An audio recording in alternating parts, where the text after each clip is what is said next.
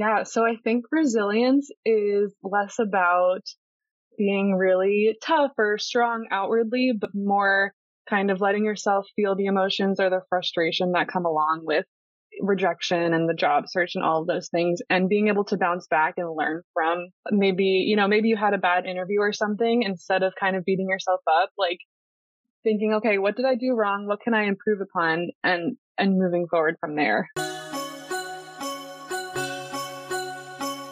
Hi, everyone. It's Marcy Bullock. Welcome back to season three of Wolfpack Career Chats, the anchor season. A, ambition. N, networking. C, compassion. H, health, both mental and physical. O, organization. And R, resilient. Enjoy the pod. Hello, this is Marcy Bullock with Wolfpack Career Chats. And today from Boston, we have Kelly Kullman. Welcome, Kelly. Hi, Marcy. Thank you so much for having me. We're delighted to get a chance to chat. It's been a little while since you took my class and now you're you're out being an adult. It feels like a blink. Tell our listeners a little bit about your journey from undergrad to today. Yeah, absolutely. Well, I graduated from NC State proudly in 2018. Um, I know Marcy through her graduate transitions class, which I'm sure we'll speak a little bit more about later in the podcast, but I cannot say enough wonderful things about that class. It gave me a lot of the skills that um, I think helped me in my career now and, and will in the future. Um, but I am a communications professional. I've worked in a variety of industries. I would say the common thread is storytelling and creativity. Right now, I'm a digital media and writing associate with uh, Boston University School of Public Health, and I support the marketing and communications team there um, helping to promote this school uh, as a leader in higher education and public health research. But I was previously with Disney supporting internal communications and public affairs. Uh, and that's where I went right after I graduated. So I got an internship there and stayed on full time for another year or so before moving up to Boston. So yes, you have moved up north and we're, yes. we're glad to, uh, to have the chance to virtually get you back here in North Carolina, maybe in person soon. Let's hear a little bit more about this passion you have for storytelling. That's fascinating. Talk about that a little bit. Yeah, I think it lines up pretty well with my love for Disney. So growing up, uh, my family was a big Disney family. You know, we would go to the parks and I loved all the movies and everything. And I think that's kind of where I found myself interested in communication because so much of that is telling stories. And I think, um, through other jobs, I've seen how you can do that, uh, not just through movies and theme parks, but really for any type of company, any organization. So um, I worked as a marketing coordinator for a tech organization uh, as an internship in college. And when I did that, that was even telling the story of the technology organization. So the apps that they were building and the cool things that they were working on, uh, there were a lot of components for storytelling there. And right now with the School of Public Health, it's a lot more um, serious topics, but very important topics telling the story of research that's being done at the school and those types of things. Very interesting. And what you're doing now with telling the stories of research going on in public health, clearly that has a big impact on lives and can even save lives. Did you imagine you'd be doing this when you were an undergrad back there when you were taking that class you mentioned? No, I don't think so. I think as an undergrad, I felt very unsure, but also open minded to the types of organizations that I would want to work for. Um, but I think for me personally, what got me interested in public health was the COVID-19 pandemic. And I don't even think I knew too much about the field before the pandemic. So I think that kind of opened up my mind to, to those types of opportunities. What is it like a person from the South as you are moving to a whole new city. You hear about how it can be really intimidating and making friends and just transitioning to the working world. What, what was that like for you? Um, well, I definitely agree that it was intimidating, um, particularly during a pandemic. It's kind of harder to get started and, and make friends and find your spot when it's not necessarily safe to be moving out and about.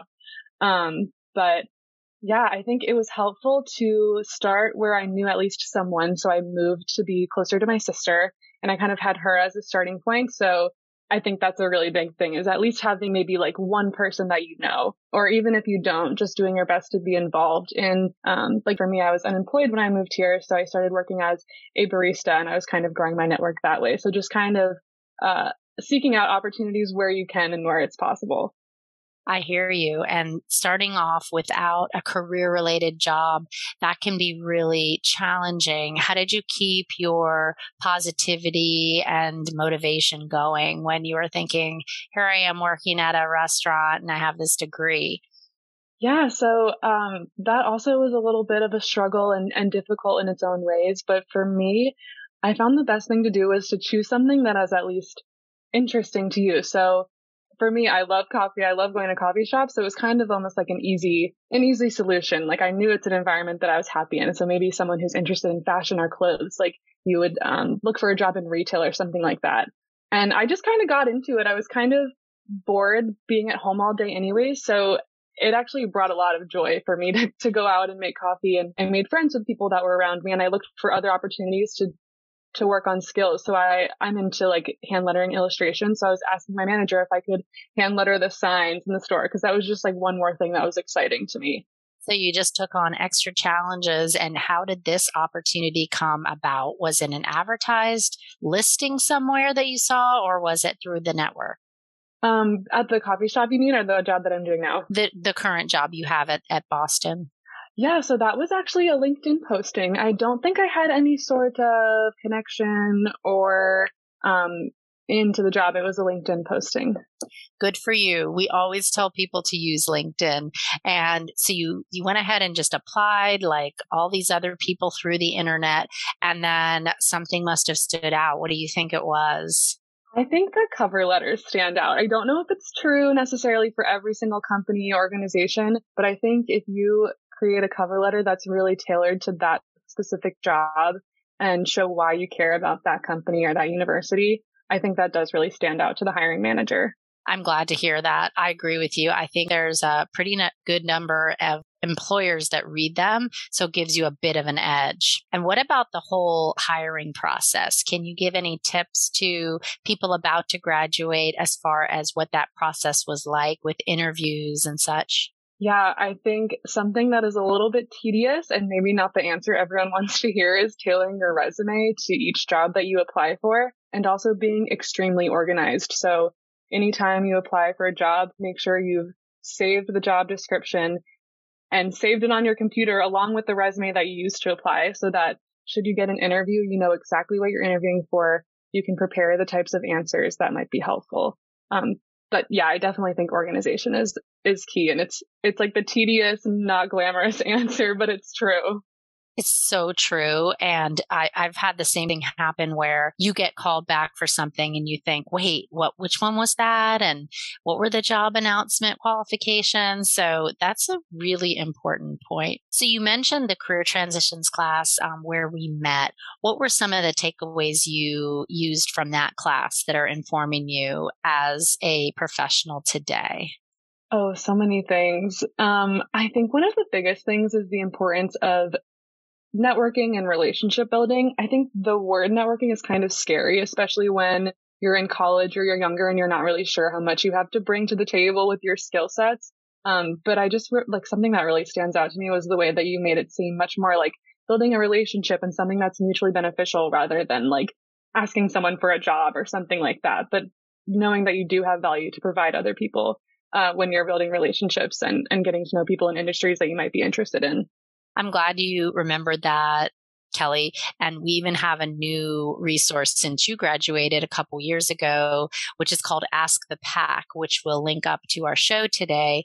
And this is all hundreds and thousands of alumni from NC State who can give advice to current students. So it's another level where they use artificial intelligence to match your question and your career goals with the right person who's out there doing that kind of work. So I'm glad you are reinforcing how important it was. Any tips cool. for yeah, it's really cool.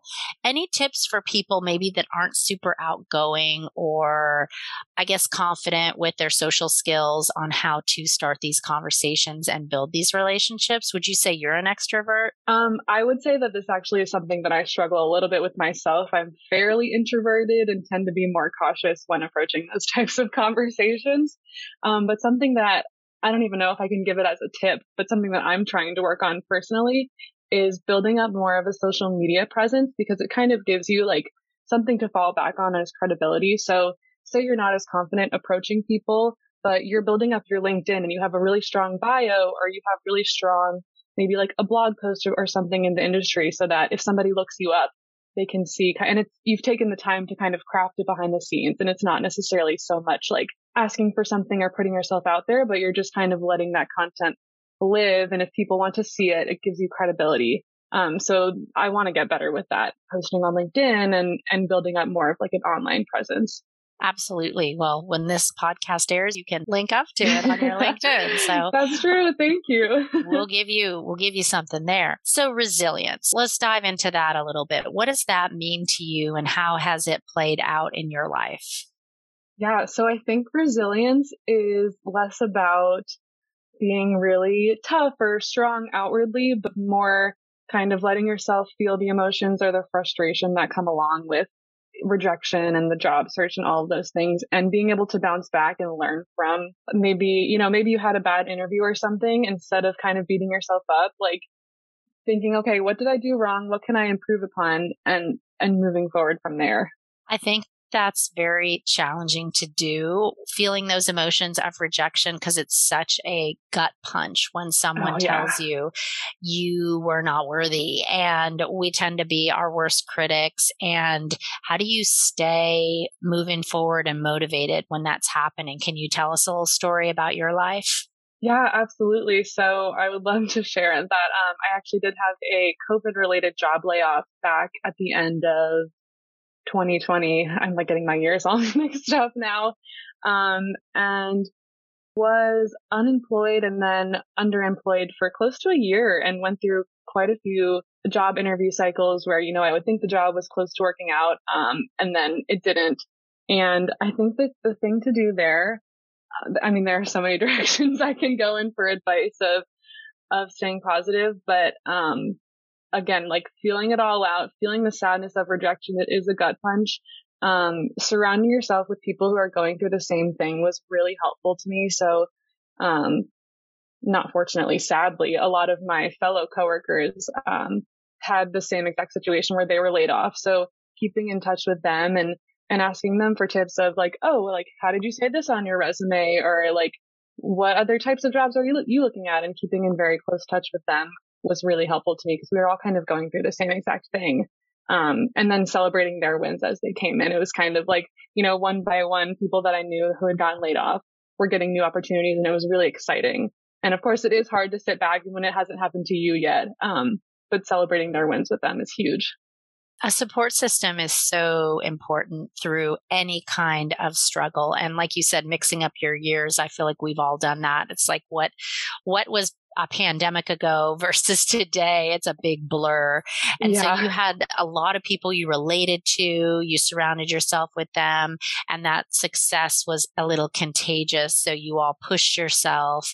And I want to tell you a little bit more about this um, thought of feeling your emotions through my life too, because I have gone through it as well, as far as not getting picked for something and beating myself up and thinking, well, what did I do wrong?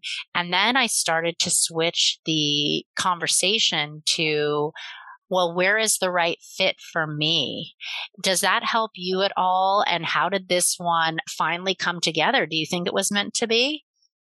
Oh, I totally do. I believe that. And it's funny because over the last year or two, there were so many rejections that like really hurt and I would think, wow, just this job would have been perfect. It would have been great. And, and now that I, I am where I am, I kind of look back and I'm like, wow, I, I'm really glad those other ones didn't work out because I'm extra excited about the opportunity that I have now. And I'm sure that showed in interviews, right? Like when you're kind of faking it or, or forcing yourself to be, an, be excited about a job, I think it shows maybe in ways that you don't even realize.